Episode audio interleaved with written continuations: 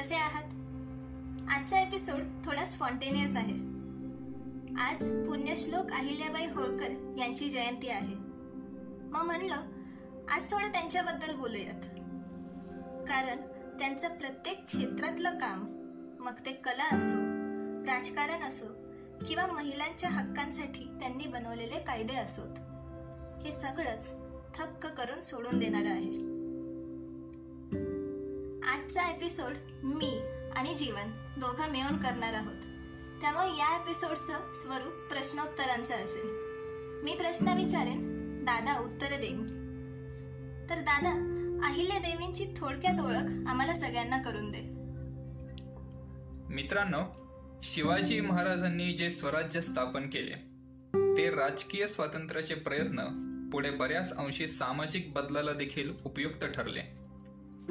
बऱ्याच कार्यकर्तृत्ववान महिलांचा महाराष्ट्राच्या राजकारणाच्या पटलावर उगम झालेला आपणास दिसतं.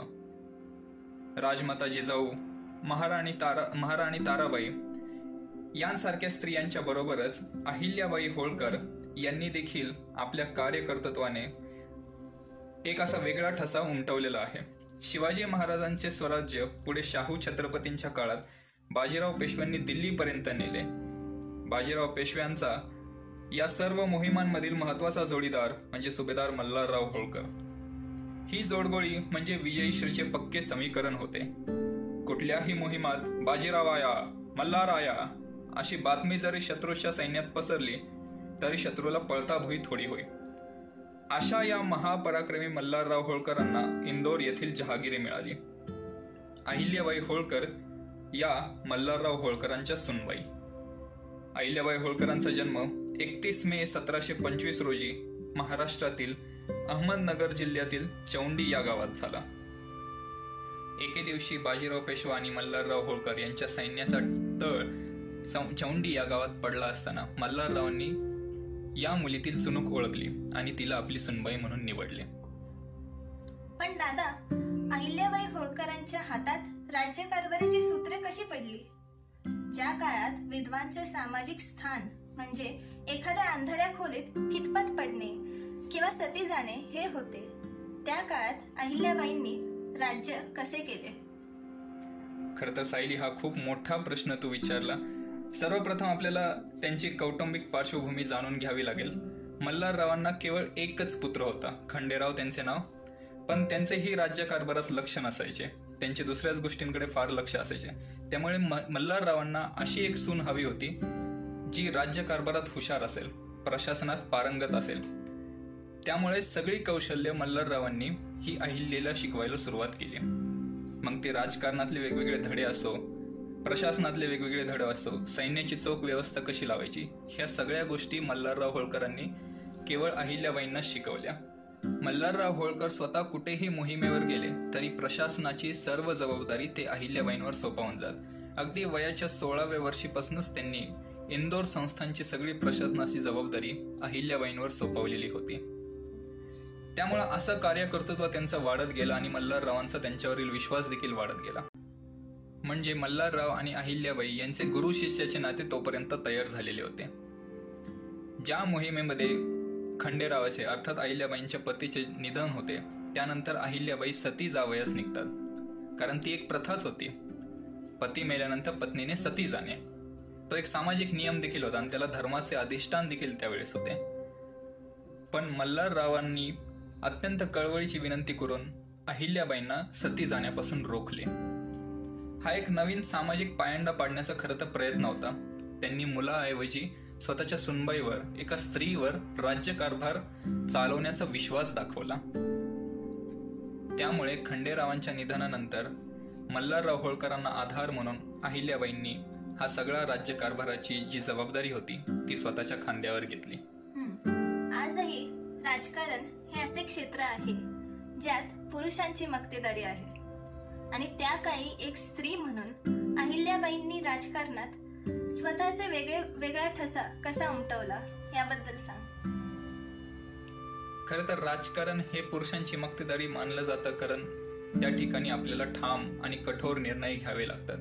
आणि परंपरागत स्त्रियांबद्दलचा दृष्टिकोन असा आहे की स्त्रिया कोमल हृदयाच्या त्या कठीण निर्णय घेऊ नाही शकत. पण अहिल्याबाईंनी या दोन्हींमधला एक विवेकी समतोल साधलेला आपल्याला दिसतो.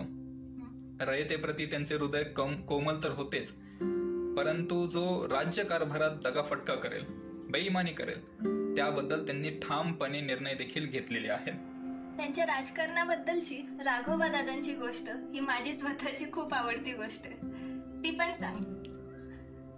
खरं तर सायली कसं असतं की ज्या काळामध्ये तू म्हणतेस की पुरुषांचं ह्या सत्ता स्थानांवर एक खूप जास्त प्रभुत्व होता त्या काळी एका स्त्रीच्या हाती राज्यकारभार असणं आणि ती तिने तो यशस्वीपणे चालवून दाखवणं हे काही लोकांना त्यावेळेस रुचणारं नव्हतं किंवा त्यांच्या पचनी पडणारं नव्हतं. आणि अशातलाच एक व्यक्तिमत्व म्हणजे रघुनाथराव पेशवे ज्यांना आपण राघोबा दादा नावाने ओळखतो. प्रसंग असा होता की खोळकरांचे जे दिवाण आहेत गंगोबा तात्या चंद्रचूड नावाचे त्यांनी पेशव्यांना पत्र लिहून राघोबा दादांना पत्र देऊन हे कळवले की या गादीला आता वारस उरलेलं नाही खंडेरावांचे निधन झाले पुढे अहिल्यादेवींच्या स्वतःच्या पुत्राचे देखील निधन होते. त्यामुळे त्यांच्याकडनं ही संस्थान आपण काढून आपल्या ताब्यात घ्यावी.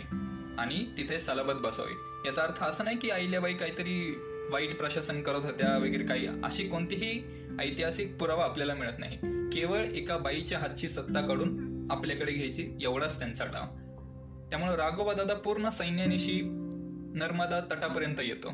त्यावेळेस अहिल्याबाईंनी जे राजकारण केलं ते एक खूप महत्त्वाचा घटक किंवा घटना त्या काळची मानली जाते. अहिल्याबाईंनी आपल्या आजूबाजूच्या जी संस्थान होती गायकवाड गायकवाडांचं संस्थान असेल किंवा नागपूरचं भोसलेंचं संस्थान असेल त्यांना पत्र लिहून त्यांना मदतीसाठी बोलवलं. ते सर्वजण मदतीसाठी देखील आले. स्वतः महिलांची एक फौज उभी केली. पाचशे महिलांचं एक प्रशिक्षित दळ त्यांच्याकडे होतं. आणि राघोबा दादाला एक खलिता अर्थात पत्र पाठवलं. त्या पत्रात असं लिहिलं होतं म्हणजे मजकुराचा आशय मी सांगतो की तुम्ही पाहुणचारास येणार असाल तर अवश्य या. इंदोरास तुमचा पाहुणचार अवश्य चांगल्या रीतीने होईल. पण युद्ध करण्याच्या हेतूने येणार असाल तर आम्ही देखील स्वस्त बसलेलो नाही. माझ्याकडे स्वतःकडे पाचशे महिलांचे एक प्रशिक्षित दळ आहे. उद्या तुम्ही युद्धाची भाषा केली तर मी स्वतः तुमच्यावर चालून येईल. आणि या युद्धात मी हरले तरी मला बट्टा नाही लागणार. परंतु एका स्त्रीकडनं तुमचे तुमचा जर पराभव झाला तर तुमची कीर्ती कायमची धुळीस मिळून जाईल हे लक्षात ठेवा. आणि खरोखर राघोबा दादा या संदेशाने चमकून गेला. त्याला हा प्रतिसाद अपेक्षित नव्हता. त्यांनी युद्धाची भाषा तिथेच ठेवली आणि एकटाच जाऊन अहिल्याबाईंना भेटून आला आणि इंदोरचा पाहुणचार घेऊन आला. म्हणजे राज्यावर आलेले संकट हे युद्ध न करता कूटनीतीने किंवा चातुर्याने कसे सोडवायचे हे अहिल्याबाईंकडनं आपल्याला शिकता येईल. म्हणजे स्त्री म्हणून राजकारणात त्यांनी एक नवीन पर्स्पेक्टिव्ह आणला. युद्ध न करता युद्ध जिंकू शकतो हे दाखवलं. राजकारणातलं त्यांचं अजून योगदान सांग. हे जे मराठ्यांचं स्वराज्य उभं राहिलं ते शिवमुद्रा आपल्याला आठवत असेल की प्रतिपश्चंद्र लेखे व वर्धिष्णू विश्ववंदिता आणि मुद्रा भद्राय राजा ते म्हणजे लोककल्याणासाठीची ही राज्यव्यवस्था ही आपण उभी केलेली आहे. तोच शिवाजी महाराजांचा वारसा अहिल्याबाईंनी आपल्या संस्थानात चालवला. की राज्य हे माझ्या स्वतःच्या स्वार्थासाठी नाही किंवा माझ्या स्वतःच्या कुटुंबाच्या तिजोऱ्या भराव्यात म्हणून नाही. हे सर्व काही आहे ते रयतेचेच आहे.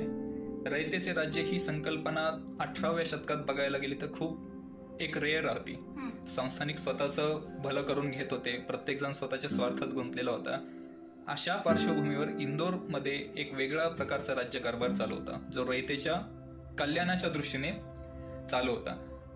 फक्त इंदोरच नाही तर अहिल्या देवींची देशातल्या राजकारणावर देखील बारीक नजर होती.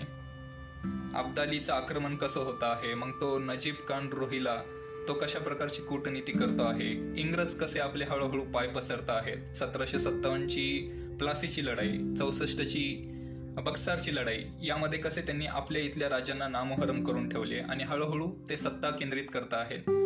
या सर्व पर्स्पेक्टिव्ह मधून त्यांना एक एकसंध असं मराठी राज्य उभं राहावं ही त्यांची कायमची इच्छा होती. त्यामुळं मराठ्यांचे जे जी सत्ता होती त्याचे जे मुख्य स्तंभ होते त्यामध्ये शिंदे आणि होळकर ही दोन घराणी महत्वाची होती. त्यामुळे अहिल्याबाईंना कायम हे वाटत होते की शिंदे आणि होळकर यांनी एकमेकांचे भाऊ म्हणून एकत्र राहावे.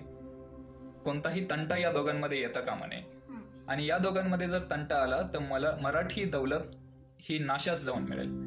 आणि पुढे आपण पाहतोच की शिंदे आणि होळकर यांच्यात जे वैर उभं राहिलं त्या वैरापायीच नंतर मराठी सत्ता देखील लयाला गेली आणि अठराशे अठराला आपण या भारतीय राजकारणाच्या पटावरून मराठी साम्राज्य बाजूला सरलं. त्यामुळे इंग्रजांचा धोका आधीच ओळखणं वेगवेगळे राजकारणाचे पट त्यांना आधीच खबऱ्यांमार्फत कळत असत ही सगळी व्यापक दृष्टी ठेवून त्यांनी इंदोरचा देखील कारभार केला. म्हणजे फक्त देशाच्या राजकारणावर नजर माहितीसाठी नाही तर इंदोरमध्ये देखील आपण कसे सुसज्ज राहू शकू? त्या दृष्टीने देखील त्यांनी बरेच काम केलेले आहे. बरोबर आहे. जनरली आपण जेव्हा त्यांच्याबद्दल बोलतो तेव्हा त्यांनी खूप मंदिरं बांधली. एवढं सगळ्यांना माहिती असतं. किंवा माहेश्वरी साडी या सगळ्याचा म्हणजे उगमस्थान त्यांच्या महेश्वर इथल्या ठिकाणावरनं होतं. हे सगळं आपल्याला माहिती असतं. पण अठराव्या शतकात याचा सिग्निफिकन्स काय होता? याचं महत्त्व काय होतं? मित्रांनो त्यांनी जी मंदिरं बांधली धर्मशाळा बांधल्या किंवा त्यांनी जे काही सांस्कृतिक कार्य केलेलं आहे त्याबद्दलची त्यांची भूमिका सुमित्रा महाजन यांनी मातोश्री हे जे पुस्तक लिहिलेलं आहे अहिल्याबाई होळकर यांच्या जीवनावरती त्यात खूप छान पद्धतीने मांडलेलं आहे. तसेच दुसरे एक पुस्तक आहे विजय जहागीरदार यांनी लिहिलेले कर्मयोगिनी नावाचे. या दोन्ही पुस्तकातनं एक आपल्याला वेगळा पर्स्पेक्टिव्ह या दृष्टीचा मिळून जातो. खरं तर त्यांच्यावर हा आरोप देखील होतो की सैन्याला पैसा देण्यापेक्षा त्यांनी मंदिरांवर पैसा खर्च केला. म्हणजे प्रशासकीय दृष्ट्या किंवा लष्करी दृष्ट्या इंदोर बळकट करण्याऐवजी त्यांनी मंदिरांवर बराचसा पैसा खर्च करून टाकला. हा आरोप चुकीचा आहे कारण मंदिरांवर त्यांनी जो एकूण धन त्यांचं खर्च केलेलं आहे ते त्यांच्या खाजगीतलं धन होतं. कोणताही सरकारी पैसा त्यांनी त्यासाठी वापरला नाही. आणि मंदिरं बांधण्यामागची त्यांची जी भूमिका आहे त्याला काहीतरी ऐतिहासिक पार्श्वभूमी आपल्याला समजून घेणं महत्वाचं ठरतं. ज्यावेळेस अहमदच्या अब्दालीची पहिली स्वारी पहिली धाड भारतावर पडली त्यावेळेस त्याने दिल्ली लुटून साफ केली. मथुरेपर्यंत लोकांना कैद केले त्यांचे प्रचंड हाल केले कत्तली केल्या. हे अहिल्याबाईंनी पाहिलेलं होतं. नादिर शहाची स्वारी त्यांच्या स्मरणात होती की कशा प्रकारे आपल्या रयतेचे हाल होतात. पानिपतात देखील असेच झाले की पानिपतातल्या युद्धानंतर जे पळून आले त्यांना मध्ये कुठेच आसरा मिळाला नाही. त्यामुळे अहिल्याबाईंच्या डोक्यात हे सारखे होते की अशा बिकट प्रसंगी जी रयतेला आधार देणाऱ्या ज्या गोष्टी आहेत ते धर्मशाळा आहेत मंदिरं आहेत अन्नछत्रे आहेत त्यामुळे ह्या गोष्टी बांधणे हे रयतेच्या दृष्टिकोनातनं देखील महत्त्वाचे आहे. एखादी धर्मशाळा जर मथुरेत मोठी असती तर रयत तिथे आसरा घेऊन या सगळ्या आक्रमणापासून वाचू शकली असती. किंवा मंदिरांचं जे सामाजिक महत्त्व आहे की आजही आपण गावागावांमध्ये पाहतो की मंदिरं हे केवळ देवाच्या पूजेचं स्थान नाही आहे तर सगळे गावकरी तिथे येऊन काहीतरी एकत्र सभा घेतात किंवा विचारमंथन करतात आणि त्यातनं काहीतरी पुढचा मार्ग ठरवत असतात. ग्रामसभेची कधी कधी महत्वाची जागा ही मंदिरच असतात गावातली. आणि अठराव्या शतकात हा मंदिरांचा रोल खूप महत्त्वाचा होता की सामाजिक अभिसरणाचं एक केंद्र ज्याला म्हणूया तशी मंदिरं होती. आणि या सगळ्या इस्लामी सल्तनतीच्या काळात बऱ्याचशा मंदिरांचा पाडाव झालेला होता. त्यामुळे ही सगळी मंदिरं बांधून रयतेला आधार देणे आपली सामाजिक अस्मिता जागवणे हा देखील हेतू अहिल्याबाईंचा होता. कारण त्यांच्या मते ही अस्मिता टिकून राहिली तरच आपल्या रयतेमध्ये किंवा आपल्या सेनानींमध्ये शौर्य देखील टिकून राहते. शौर्याची गरज कशासाठी असते? अस्मितेचे रक्षण करण्यासाठीच तर. आणि ही अस्मिताच जर विसरली तर शौर्यही निघून जाते. त्यामुळे मंदिरांच्या माध्यमातून रयतेचे कल्याण करणे प्लस आपली एक संस्कृती आणि आपली अस्मिता टिकवून ठेवणे हा देखील आपल्याला त्यांचा हेतू दिसतो.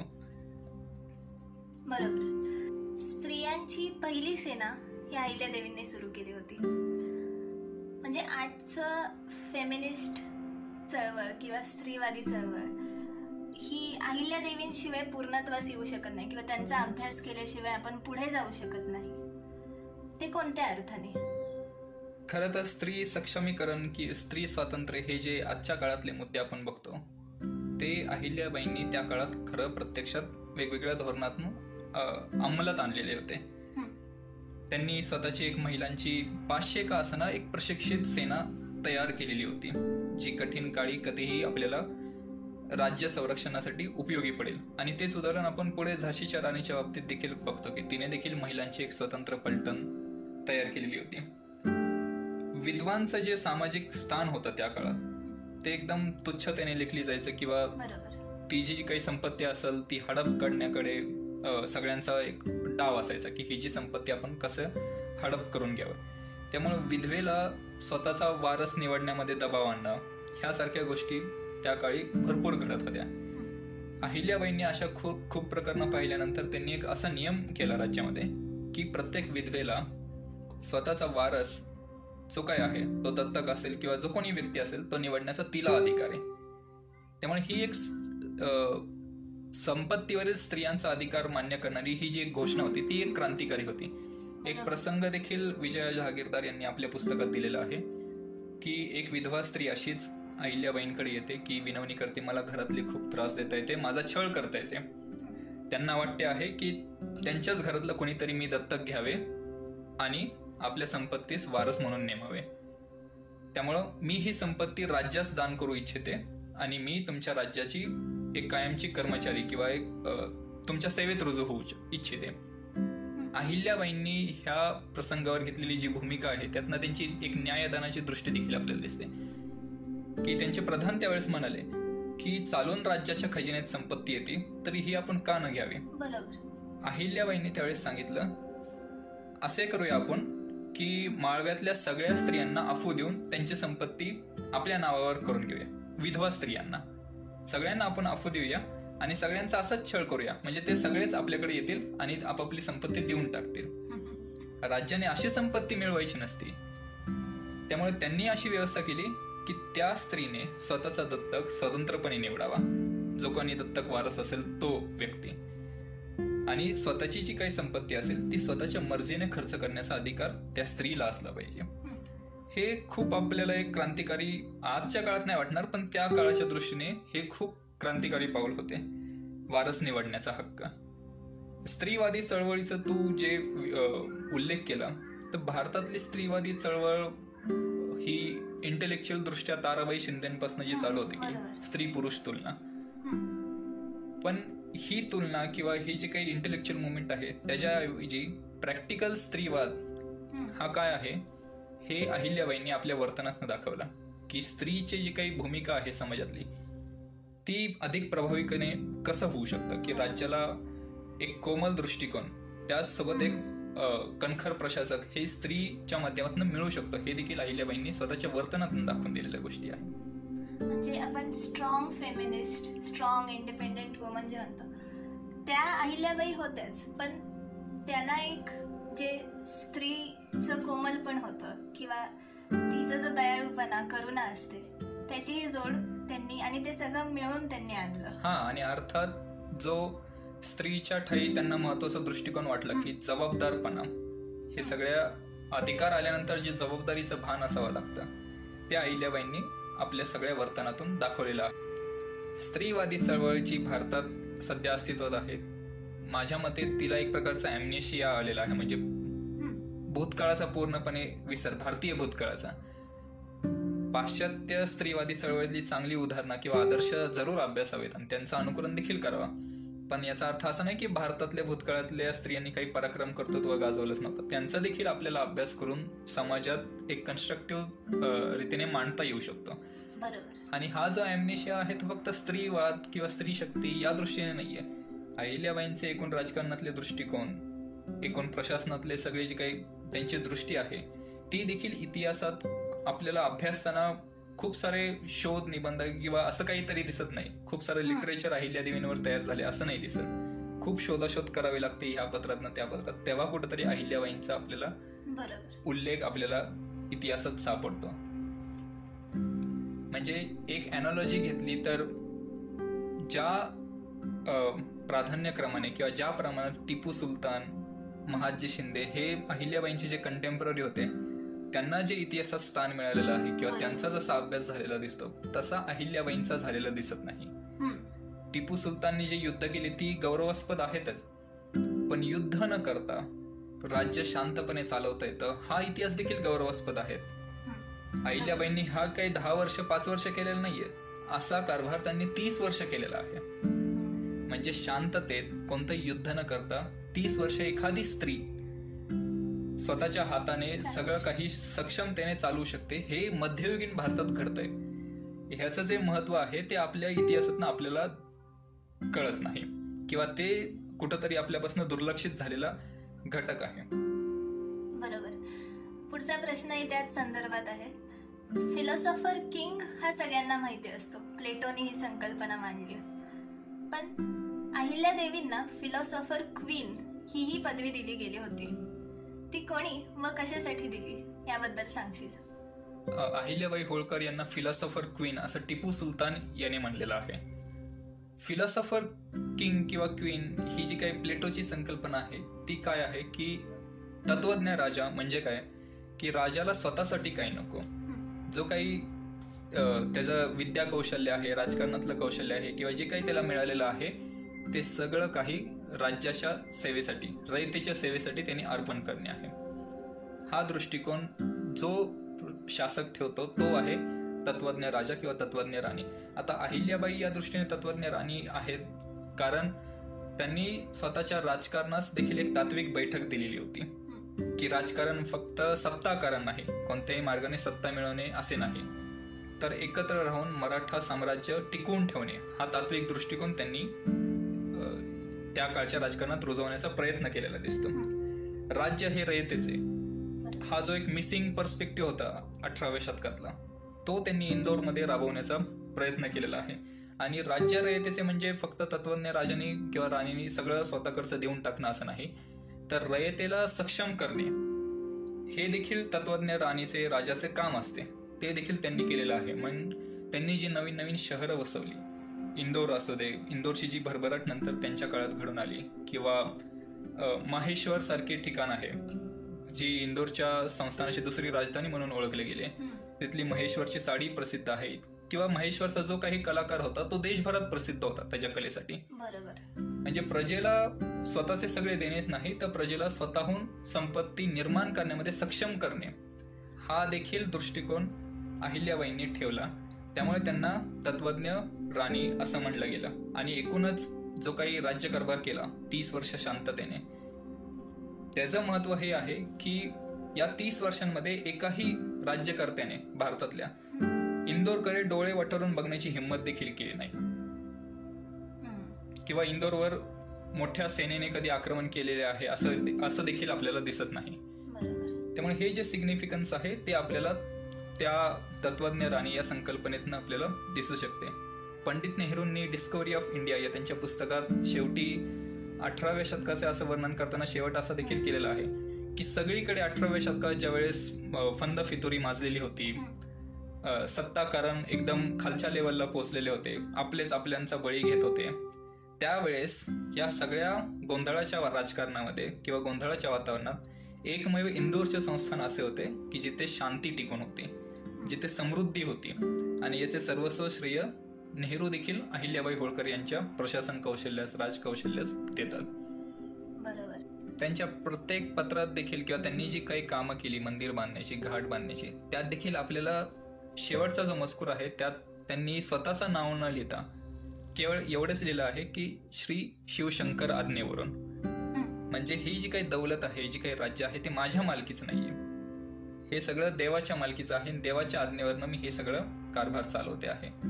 म्हणजे शिवाजी महाराजांचं श्रींची इच्छा हे वाक्य जसं होतं किंवा गांधीजींची ट्रस्टीशिपची जी संकल्पना आहे त्याप्रमाणे. हो हो हो अगदी तसंच. तर मित्रांनो अशा होत्या अहिल्या देवी. तीस वर्ष एकही युद्ध न होऊन देता शांतपणे राज्य करता येऊ शकतं हे त्यांनी दाखवून दिलं.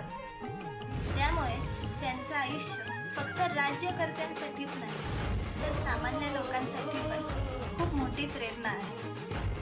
ही प्रेरणा घेऊन आपण पुढच्या कामाला लागू. तोपर्यंत काळजी घ्या आणि स्वस्त राहा.